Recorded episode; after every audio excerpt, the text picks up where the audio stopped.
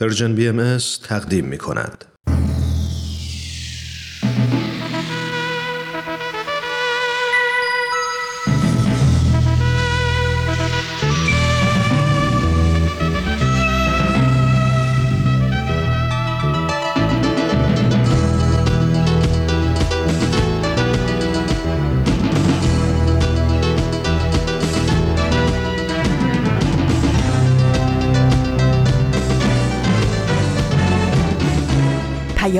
دوست.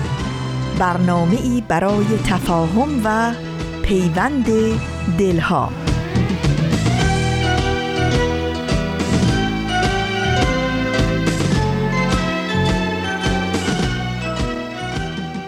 شاد بودن هنر است. گر به شادی تو دلهای دگر باشد شاد. زندگی صحنه یکتای هنرمندی ماست. هر کسی نقمه خود خواند و از صحنه رود.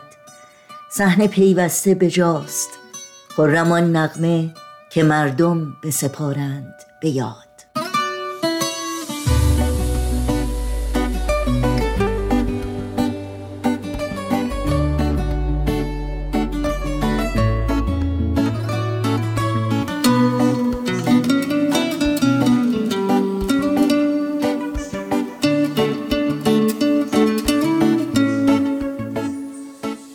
با درودی به گرمی آفتاب به شما شنوندگان عزیز رادیو پیام دوست. در هر کوی و برزن این دهکده زیبای جهانی که با ما همراه هستید تندرستی، ایمنی، برکت و سعادت براتون آرزو داریم و امیدواریم اوقات خوبی رو سپری کنید.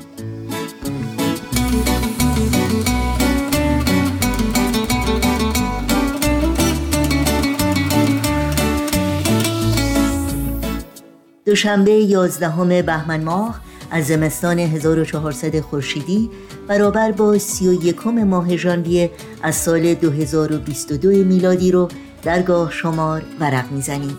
برنامه ها رو با شعر لطیف و پر احساسی از جاله اصفهانی آغاز کردیم که طبع پرشور و کلام پرمهرش امید بخش و تعمل برانگیزه.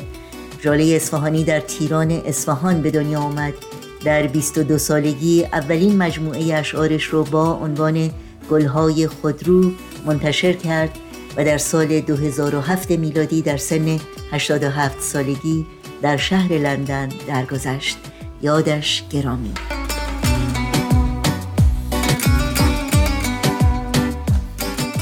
بخش های این پیام دوست شامل این روزها به یاد تو سربلندی ایران و اکسیر معرفت خواهد بود که امیدواریم همراهی کنید و از شنیدن اونها لذت ببرید. و چون همیشه اگر در مورد برنامه ها پیشنهاد و یا نظری دارید حتما با ما تماس بگیرید و اونها رو مطرح کنید. ایمیل آدرس ما هست info at persianbms.org شماره تلفن ما 001 703 671 88 88 و شماره ما در واتساپ هست 001 240 560 24 14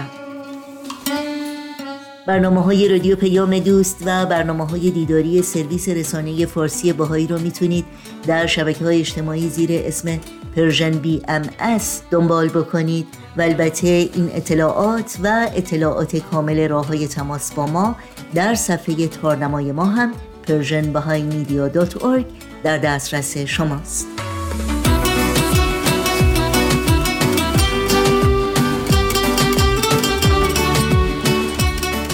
نوشین هستم و همراه با همکارانم میزبان پیام دوست امروز. از شما دعوت می‌کنیم با ما همراه باشید.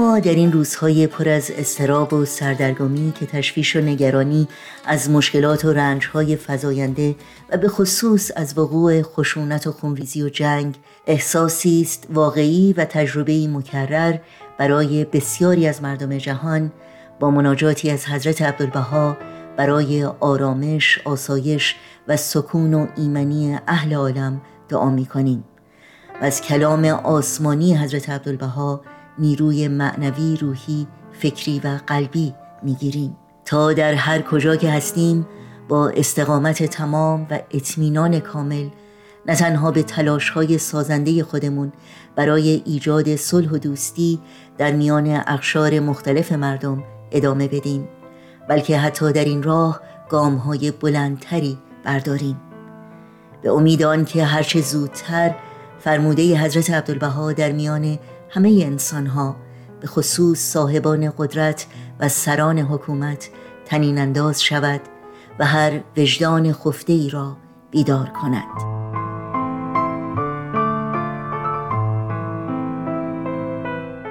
فکر جنگ را با فکر قویتر صلح مقاومت کنید.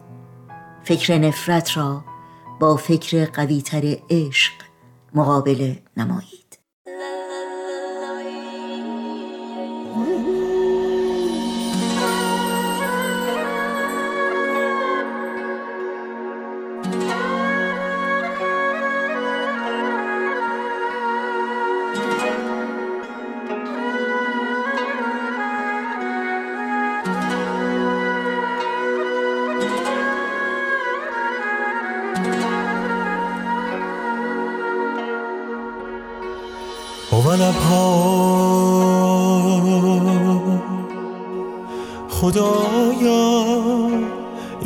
چه فضلیست کنایت فرمودی و این چه احسانیست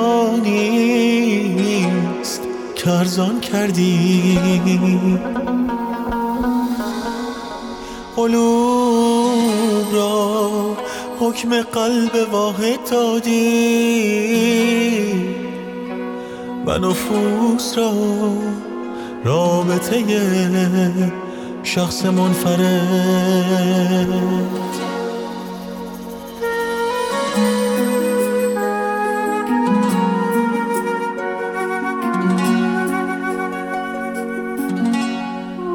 اجسام را احساس جان رایت کردی. و اجساد را ادراک روح بروان این ذرات ترابیه را به شعاع آفتاب رحمانیه نمایش و وجودی عنایت کردی. و این قطرات فانیه را به امواج بحر هدیت هیجان و طوفان مرحمت فرمودی.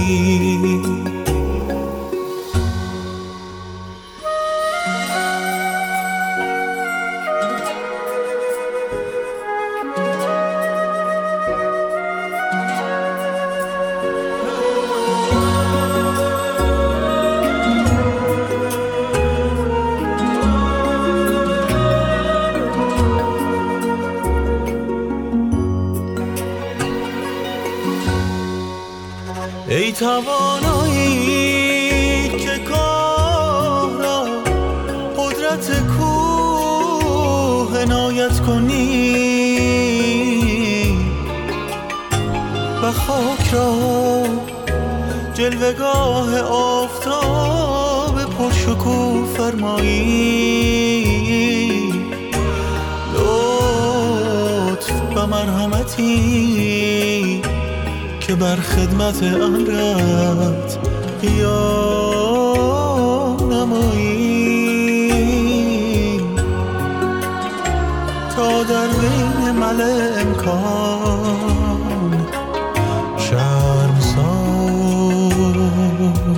نگردیم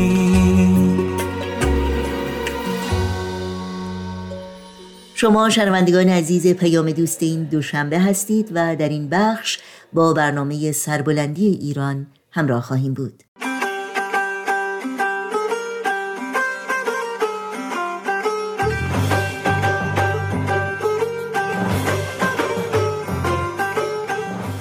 سربلندی ایران.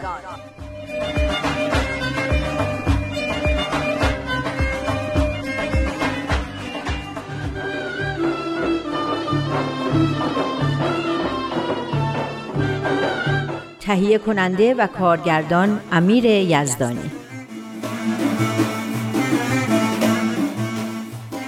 داشتیم راههایی که به سربلندی ایران می‌رسه رو میخوندیم. به کمک کتاب سربلندی ایران. که مجموعه پیام هایی که بیت لعظم بالاترین شورای بهایی صادر کردن. از بحران مدنیت در ایران گفتیم که چارش در تقلید کورکورانه از غرب نیست. در بازگشت به گذشته و به جاهلیت قرون وسطا هم نیست. پس در چیه؟ در بردباری مذهبی، پیشرفت اقتصادی، تعلیم و تربیت عمومی و ترویج صنایع و فنون مفید، حاکمیت قانون، مردم سالاری، رفاه اجتماعی و رعایت حقوق بشر از تصاوی حقوق زن و مرد، رفع تعصبات، از استقامت در مقابل ستم و در عین حال سازندگی که بهش میگیم استقامت سازنده، از امید و اطمینان به آینده ایران و از نقش مهمی که خانواده می‌تونه تو تغییر و اصلاح جامعه و آموزش همه این چیزهایی که گفتیم داشته باشه و از عدالت و ثروت گفتیم. اما بحثمون درباره عدالت و ثروت هنوز تموم نشده. فکر کنم امروز دیگه تموم بشه. تا اینجا چه چیزایی رو خوندیم؟ اولش این بود که چطور می‌تونیم به موفقیت مادی برسیم با کسب علم و دانش و جدیت و صداقت و روحیه خدمت یعنی هر شغلی داریم از جون و دل و به قصد خدمت به مردم انجامش بدیم نه فقط برای پول در آوردن خیلی ها فکر می‌کنن ثروت فقط از راه های نادرست به دست میاد. اما به نظر من خیلی ها و از جمله باهایی تو ایران ثابت کردن که از راه درست هم میشه به ثروت رسید. این ثروت همون ثروتیه که خیرش به دارندش می‌رسه. چون با جدیت و صداقت و رویه خدمت به دست میاد و باعث رشد روحانی فردم میشه. اما کافی نیست که ثروت رو فقط از راه درست به دست بیاری. باید اون رو در راه درست هم خرج کنی. یعنی طوری خرج کنی که باز باعث خیر و منفعت عموم بشه. چه مدرسه و آموزشگاه و بیمارستان بسازی چه کسب و کاری را بندازی که عدهای از کنارش نون بخورن. اما تو کسب و کارها هم باید عدالت رعایت بشه. یعنی چه چیزایی رعایت بشه؟ اولش که قانون. فکر کنم یعنی اینکه کارفرما مقررات مربوط به حق و حقوق کارگران رو رعایت کنه و حق بیمه و مالیات رو که برای سازندگی کشوره بپردازه و دستمزدی به کارگراش بده که بتونن خانواده هاشون رو به راحتی تأمین کنن. فقط کارفرما نیست که مسئول عدالته.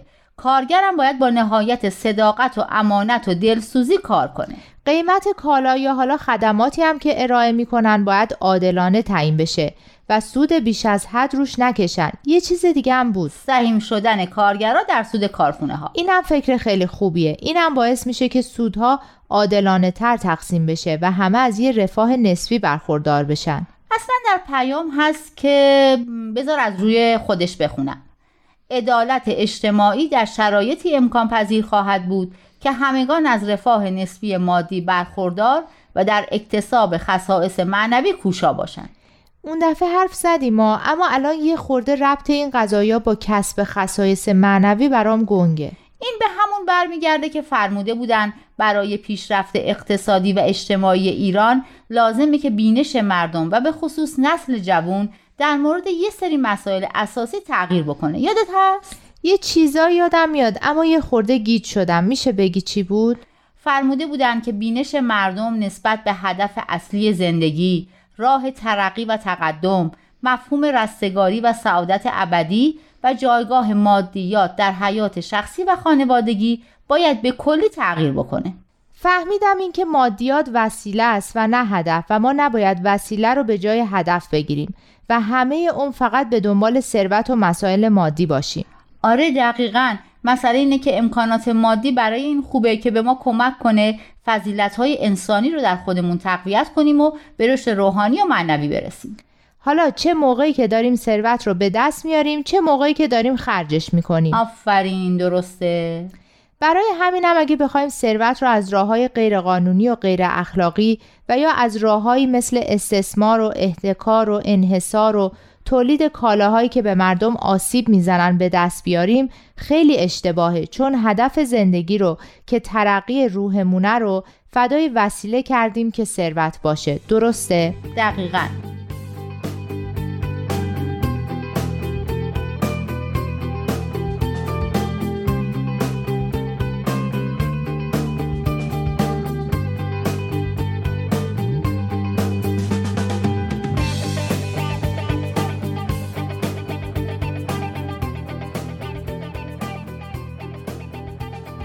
فکر کنم دیگه همه چیز روشن شد.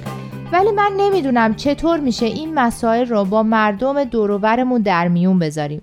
تو این شرایطی که جامعه ما داره و روزی نیست که خبر اختلاس و سوء استفاده های مالی رو نشنویم این مسائل خیلی رویایی به نظر می‌رسن. انگار مال یه دنیای دیگه هستن یه دنیایی پر از آدمای درست و صادق. نه ما مردم که پولمون رو دست هر کسی میسپریم یه جوری ازش سوء استفاده می‌کنه. اتفاقا اون دنیای رویایی اصلا به تلاش و کوشش ما احتیاجی نداره. همین دنیا و همین جامعه است که به این حرفا احتیاج داره چون خیلی ازش دوره. اما می‌دونی که این اصول نشدنی نیست. درسته به قول تو جامعه بهایی یه نمونه کوچیکه تا کل جامعه ایران ببینن که میشه. نه اینکه جامعه بهایی هم به کمال رسیده باشه. اما خب اولین قدم ها رو برداشته و خیلی هم خوب بوده. پس چرا بقیه مردم از این تجربه استفاده نکنن؟ حالا بریم سر بقیه مطلب. بریم. این پاراگراف های آخر درباره مکتب ماتریالیسم غربه. خب گفته که مکتب ماتریالیسم غرب به تمام نقاط دنیا سرایت کرده. درست. این یعنی چی که غرب توسعه فرهنگ مصرفگرایی رو برای استحکام اقتصاد لازم می‌دونه؟ یعنی میگه فرهنگ مصرفگرایی باید گسترش پیدا کنه تا اساس اقتصاد محکم بشه. مصرفگرایی که خوب نیست. خب اینو من و تو میگیم که همیشه بهمون یاد دادن که مصرف بیخودی و اصراف کار درستی نیست. اما ماتریالیسم غرب میگه بیشتر مصرف کنین تا جنسایی که کارخونه ها تولید می‌کنن فروش بره و کارگرا کار داشته باشن و خلاصه چرخ اقتصاد به چرخه. درسته اینم حرفیه. اما حرف بدیه. اگه همینجور به تولید کردن و مصرف کردن ادامه بدیم زیاد طول نمی‌کشه که کره زمین میشه یه کوه بزرگ زباله با آب و هوا و خاکی که اونقدر آلوده است که دیگه نمیشه توش زندگی کرد. راست میگی. اما چاره چیه؟ در نقطه مقابل غرب بنیادگرایی دینیه. همینی که تو کشور ما هست. اما اقتصاد ما هم که حالا روز خوبی نداره. خب راه حل همینه که تو این پیام خوندیم. الان یه طرف مصرف گراییه که به حرس آدما دامن می‌زنه و میگه لذت و رضایت و خوشبختی تو مصرف کردنه. یه طرفم بنیادگرایی دینیه که میگه این کارا بده. اما اونم عملا باعث شیوع هرچه بیشتر حرس و زیاده روی و بیعدالتی شده. واقعا هم همینه. فقط ظاهرش فرق می‌کنه. غرب میگه پول اصل زندگی و معنویات کیلوی چند. اما بنیادگرایه میگه نه مادیات خیلی بده معنویات خوبه. اما از اون غربیه هم بیشتر هرس می‌زنه و پول جمع می‌کنه. وقتی هم میگی آخه چرا توی مملکت مذهبی باید این اتفاقا بیفته میگه طبیعیه باید هم همینطور باشه تا امام زمان بیاد و عدالت رو برقرار کنه. نقدش به حساب یه کسای دیگه واریز میشه عدالت نسیهش هم به حساب ما. برای همینم هست که خیلی از جوونا اونقدر ناامید و سرخورده شدن که به کلی دین و گذاشتن کنار و رفتن دنبال همون ماتریالیسم و مصرفگرایی غرب. اما آینده ایران تو جووناشه. اینان که آینده ایران رو می‌سازن. اینان که باید ایمانشون به شرافت انسان رو از دست ندن و هدف زندگی رو که رشد و کمال از یاد نبرن و بین دین حقیقی و خرافاتی که به اسم دین ترویج میشه فرق بذارن. آره این پیام میگه جوانای ایرانی باید بین دین حقیقی و خرافات مذهبی تفاوت قائل بشن. بدونن که علم و دین مکمل همدیگه هستن و هر دوشون برای پیشرفت کشور لازمن. نوشته زیبایی وحدت در کسرت رو درک کنن. وحدت در کسرت یعنی اتحاد با وجود تفاوتهایی که داریم. درسته؟ دقیقاً. میگن ما باید سعادت خودمون رو تو خدمت به هموطنانمون و همه مردم جهان بدونیم و ثروتی رو مقبول و پسندیده بدونیم که عادلانه به دست اومده باشه و در راه خیر عموم صرف بشه. آره نوشته جوانان عزیز باید آنچنان خود را آماده وظایف خطیر آینده نمایند هم از مذرات حرس و طمع رایج در امان مانند و هم با جدیت و اشتیاق در جهت تحقق اهداف عالی و شکوهمند خود کوشا باشند. این اهداف عالی و شکوهمند چیه؟ فکر کنم منظور اهدافی مثل آبادانی و ترقی ایران رفاه و صلح جهان که تلاش برای رسیدن به اونا باعث رشد روحانی و شکوفایی استعدادهای خودمون هم میشه.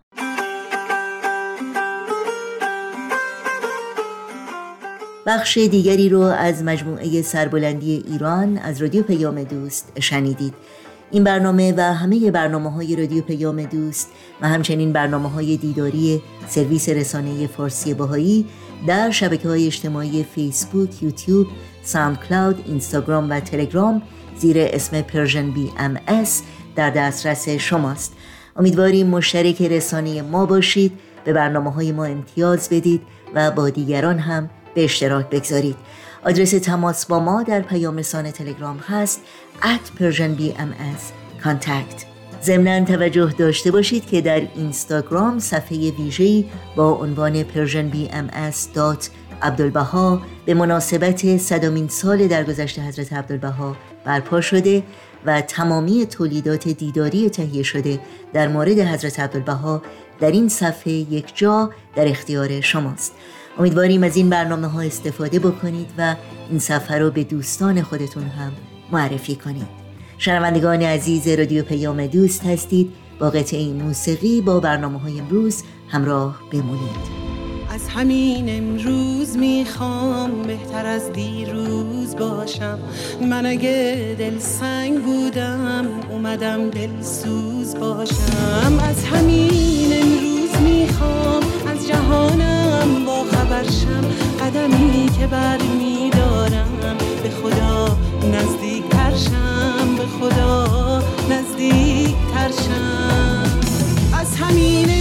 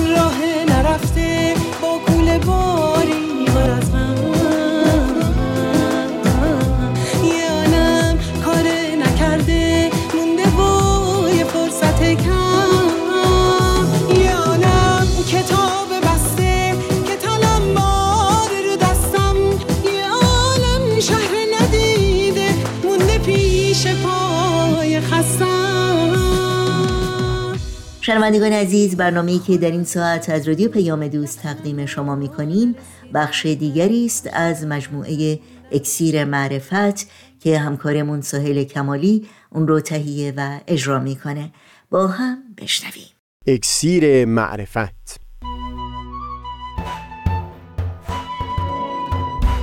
مروری بر مزامین کتاب ایقان این گفتار تار و پود زندگی دوران پس از شیخ. از تا همامه ازلی در شور و تغنیست.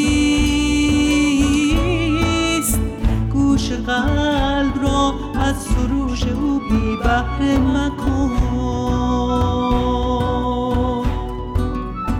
از تا همامه ازلی در شور و تغنیست.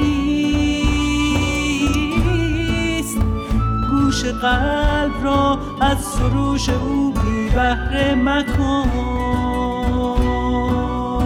گوش قلب را از سروش او بی بهره مکن.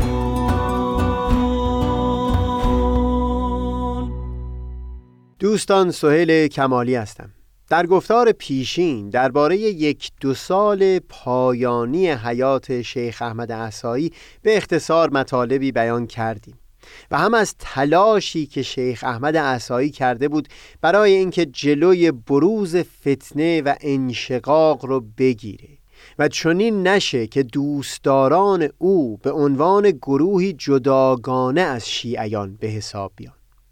بعد از درگذشت شیخ احمد سید کازم هم تلاش بسیاری کرد تا اعتقادات شیخیه رو شفافتر توضیح بده. به گونه ای که اون فتوای تکفیر که از سوی چند تنی از علما علیه شیخ و باورمندان به تعالیم او صادر شده بود اثرش تا حدودی محو بشه.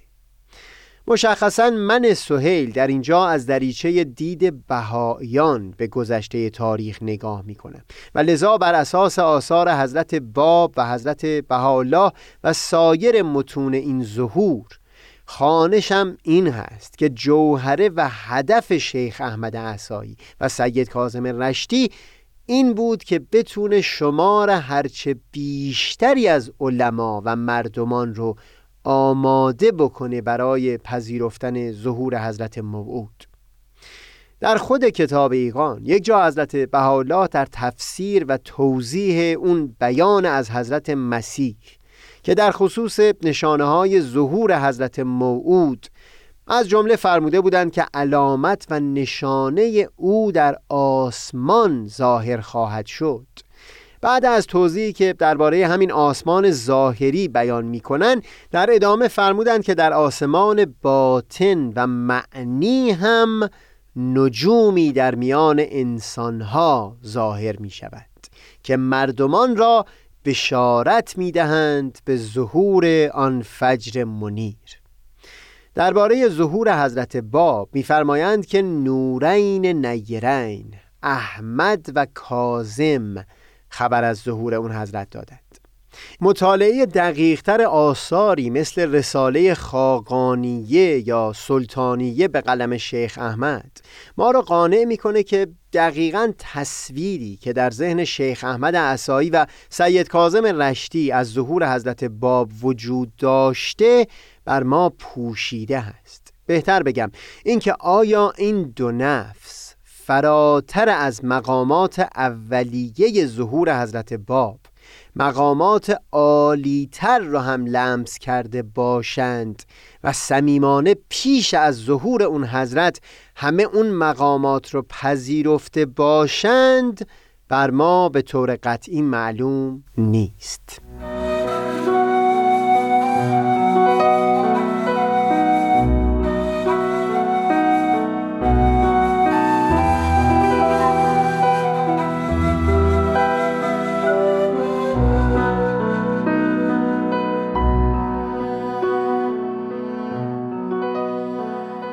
درباره اینکه اشاره کردم بر ما دقیقا معلوم نیست که شیخ و سید چه تصویری از ظهور حضرت باب داشتند. خاطرم هست دکتر آرمین اشراقی در مقاله جانانه در تایید همین معنی اشاره می کرد به بیانی که نبیل زرندی در تاریخ خودش نقل کرده از شیخ احمد احسایی سخن شیخ خطاب به سید کازم این بود. که به راستی می‌گویم ساعت نزدیک است. همان ساعتی که من از خدا خواستم که نباشم زیرا امتحانات الهی در آن ساعت بسیار عظیم است. از خدا خواهم که تو را از مهنت و خوف آن روز مهیب نجات بخشد. زیرا ماها نمی توانیم شدت آن روز را تحمل کنیم. اشخاص دیگری برای آن روز معین شدهاند. اما این مقدار بر ما معلوم هست که این دو نفس و به خصوص سید کازم که بیانات شفاهی بسیاری از او به دست ما رسیده مقام اون حضرت رو بسی فراتر از مقام خودشون لحاظ می‌کردن و با خودشون هیچ قابل مقایسه نمی‌دیدن. اگر این باشه یعنی اگر این خانش من سهیل که مبتنی هست بر آثار حضرت باب و حضرت بهاءالله لحاظ بشه که شیخ احمد و سید کازم هدفشون نزدیکتر کردن مردمان به ظهور حضرت باب بود. میشه اندوه اون سال آخر شیخ احمد رو هم بهتر لمس کرد بعد از صدور اون حکمهای تکفیر که در دل خودش بیم داشت و حسرت و افسوس اینکه چقدر دلها و قلبها با همون فتواها دور می شدند از ظهور وجودی که او تلاش داشت ذهنها رو برای او آماده بکنه. در واقع پذیرفته شدن موقعیت و مقام شیخ که خودش رو مبشر به ظهور حضرت باب به حساب می آورد می‌تونست بسیاری کسان رو به اون حضرت نزدیک بکنه و در مقابل زیر سوال رفتن مقام شیخ به خاطر صدور این فتواهای تکفیر این امکان رو بسیار کمتر می‌کرد. بر همین اساس طبیعی بود که سید کازم رشتی هم نهایت تلاشش رو بکنه تا بزرگان علما رو دعوت بکنه به حمایت و دفاع از تعالیم شیخ در برابر این فتواها. تونکابونی در قصص العلماء نقلی می‌کنه از سخنان سید کازم خطاب به سید ابراهیم قزوینی که استاد خود تونکابونی بوده و اینکه از او می‌خواست که اگر در دل زدیتی برای شیخ احمد نداره این رو فاش و رسوا بیان بکنه و نه در پرده و لفافه. همچنین شاگرد مورد اعتماد خودش ملا حسین بشرویهی رو برای دیدار یکی از قدرتمندترین علمای ایران سید محمد باقر شفتی که در میون علما به حجت الاسلام شناخته شده هست فرستاد. تا او هم نوشته به دست بده که در اون آشکارا حمایت خودش از شیخ احمد رو بیان کرده باشه.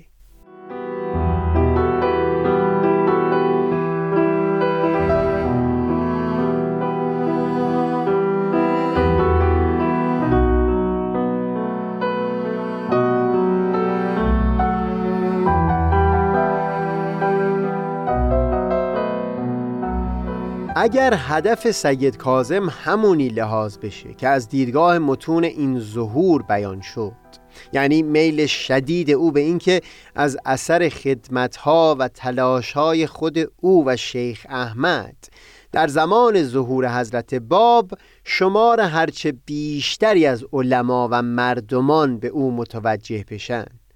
اون وقت میشه سر این رو فهمید که چرا اونقدر از نتیجه ملاقات موفقیت آمیز ملا حسین با حجت الاسلام شفتی پر شده بود از شور و شعف و شادی. در نامه ای که پس از اون دیدار به ملا حسین نوشته اگر کمی دقت بکنید این نهایت درجه وجد و سرور واضحا آشکار میشه. اظهار حق کردی و کسر سولت باطن نمودی. همین عمل افضل است برای شما از جمیع طاعات و عبادات و قربات زیرا که کل آنها فرو و توابع این اصل اصیل است. و بعد بیتی نقل می‌کنه در خطاب به ملا حسین که نهایت خوشنودیش رو نشون میده. چه غم دیوار امت را که دارد چون تو پشتیبان؟ چه خوف از موج بهران را که باشد نوح کشتیبان؟ برای من سهیل این همیشه مایه خوشنودی بود. وقتی توجه می کردم به اینکه اون نامه سید کازم به ملا حسین که اونطور پر بود از شور و خوشحالی تنها چند وقتی پیش از درگذشت او یعنی در اواخر ایام حیاتش نوشته شده بود. اینکه در مقایسه با شیخ احمد اعصایی که سال آخر عمر رو اونطور پر از آه و حسرت به سر برد و بیمناک از اینکه آیا مقصود و هدفی که داشته حاصل شده و مسئولیتی که بر عهده خودش تصور می کرده رو تونسته بود به خوبی انجام بده یا نه سید کازم رشتی در اون نامه داره بیان می‌کنه که خرسند هست و مطمئن که اون کار که باید انجام می‌شد به خوبی از سوی او و شیخ احمد انجام شده. فکر کنم در گفتار دیگری هم این رو بیان کردم که به حقیقت اون مقصود و آرزویی که شیخ احمد و سید کازم داشتند به تمامی حاصل شد. طوری که هیجده نفر اولی که به ظهور حضرت باب اقبال کردند. حتی اون فردی که از اهالی هندوستان بود همگیشون از میون پیروان شیخ احمد و سید کازم بودن. و هم بعدتر شمار بسیاری از دوستداران اونها از اثر همون انسی که به تعالیمشون داشتند به حضرت باب هم اقبال کردند.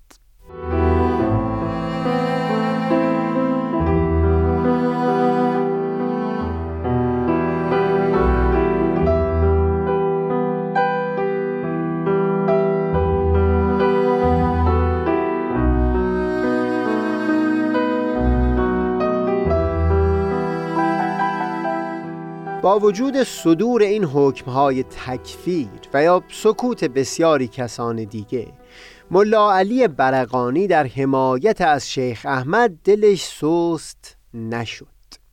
اولین بار آتش این فتنه از خاندان خود اونها و از سوی برادر بزرگترش شعله ور شده بود. یعنی اون کس که نهایت تلاش رو برای زدیت با شیخ داشت بسیار نزدیک به او بود. اما با این وجود همواره در دفاع از شیخ با حفظ احتیاط و هم گاهی با سراحت لحجه کوشا بود.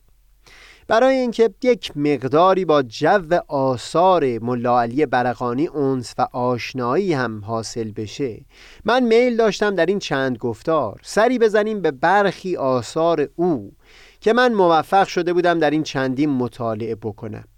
اما بعدتر تصور کردم خوبتر این هست که از میون آثاری که زمان تعلیف او بسیار نزدیک باشه به همون تکفیر شیخ احمد کتابی از او رو پیدا بکنم و مزامینش رو و هم روش ملا علی رو با هم گفتگویی بکنیم. می‌دونم چند ماه پیش از اون دیدار شیخ با ملا تقی کتاب تفسیری به نام قنائم الارفان توسط ملا علی پایان پذیرفت. من متاسفانه دسترس به نسخه خطی اون نداشتم اما یک چند سطر از اون در جای نقل شده بود که اتفاقا مستقیما مربوط بود به همون بحثی که میون شیخ احمد و ملا تقی در گرفته بود یعنی مسئله معاد جسمانی. از اون کتاب که بگذریم اثری که ملا علی بعد از اون حکم تکفیر برای شیخ احمد عصایی و استکاک سایر علما با او اما قبل از درگذشت شیخ تعلیف کرده کتابی است به نام لسان العارفین که از این من تونستم دو نسخه خطی پیدا بکنم. یکی نسخه کاملی است به زبان فارسی و دومی نسخه ناتمامی از همین اثر به زبان عربی. در هیچ منبعی خبری از اینکه این کتاب توسط دیگری به فارسی ترجمه شده باشه ندیدم. اما به هر حال مطالب هر دو نسخه رو تا اونجایی که از متن عربی در دست بود تطبیق کردم دیدم که دقیقا یکی هستند به مناسبت زمان تعلیف این کتاب و هم برای اینکه انسی با آثار ملا علی حاصل بشه بگذارید در این یک دو گفتار صحبتی پیرامون این اثر داشته باشیم.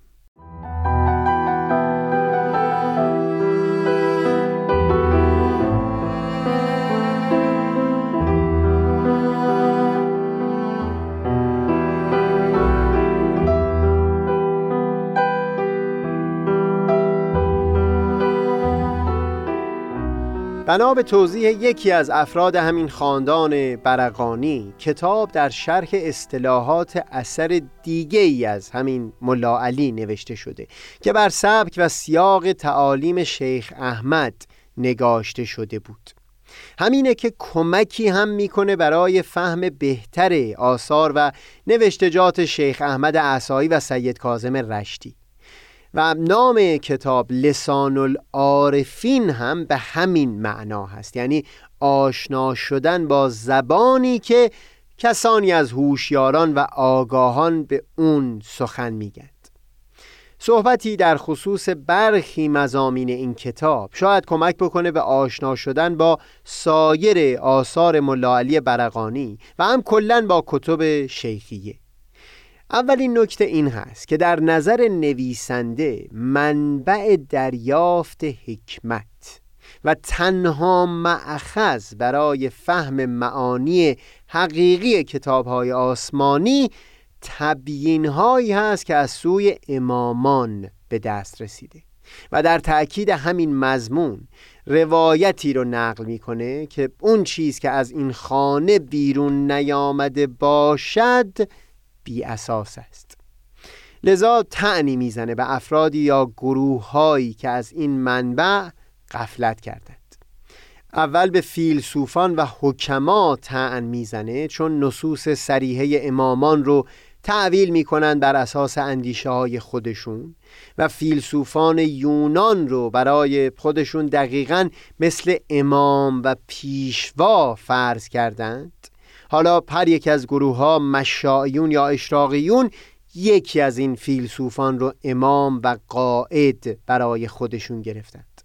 ملا علی خود این اختلاف نظر شدید میونه این دو دسته از فیلسوفان رو هم زیاد برجسته می‌کنه.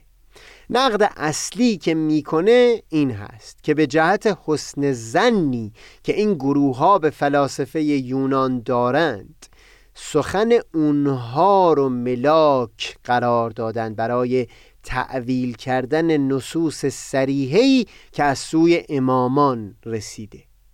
تعنی هم به صوفیه می‌زنه بعد از اون. از این جهت که مواظبت بر شریعت رو قیدی از قیود و بندی به حساب آوردن.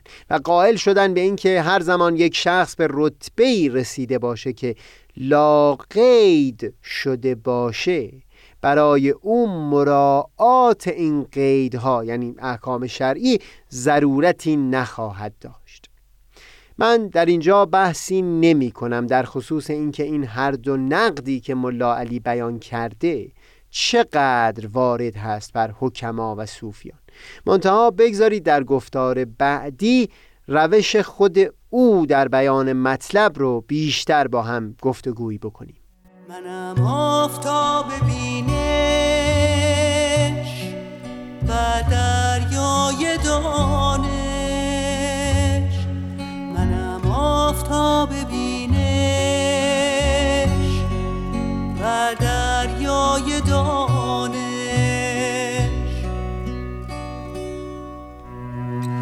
پشمردگان را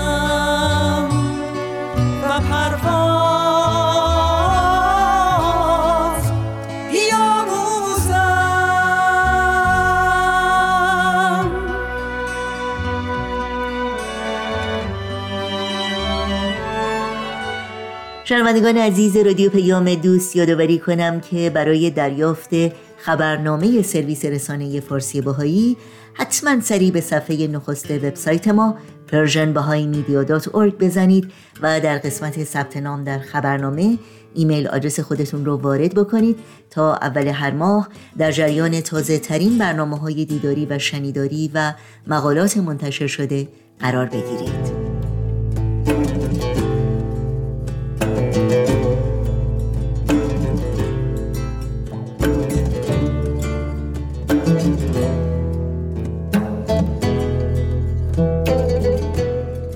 در اینجا برنامه های این دوشنبه رادیو پیام دوست به پایان می‌رسه. از همراهی شما شنوندگان عزیز بی نهایت سپاس گذاریم و همگی شما رو به خدا میسپاریم. تا روزی دیگر و برنامه دیگر شاد و پاینده و پیروز باشید.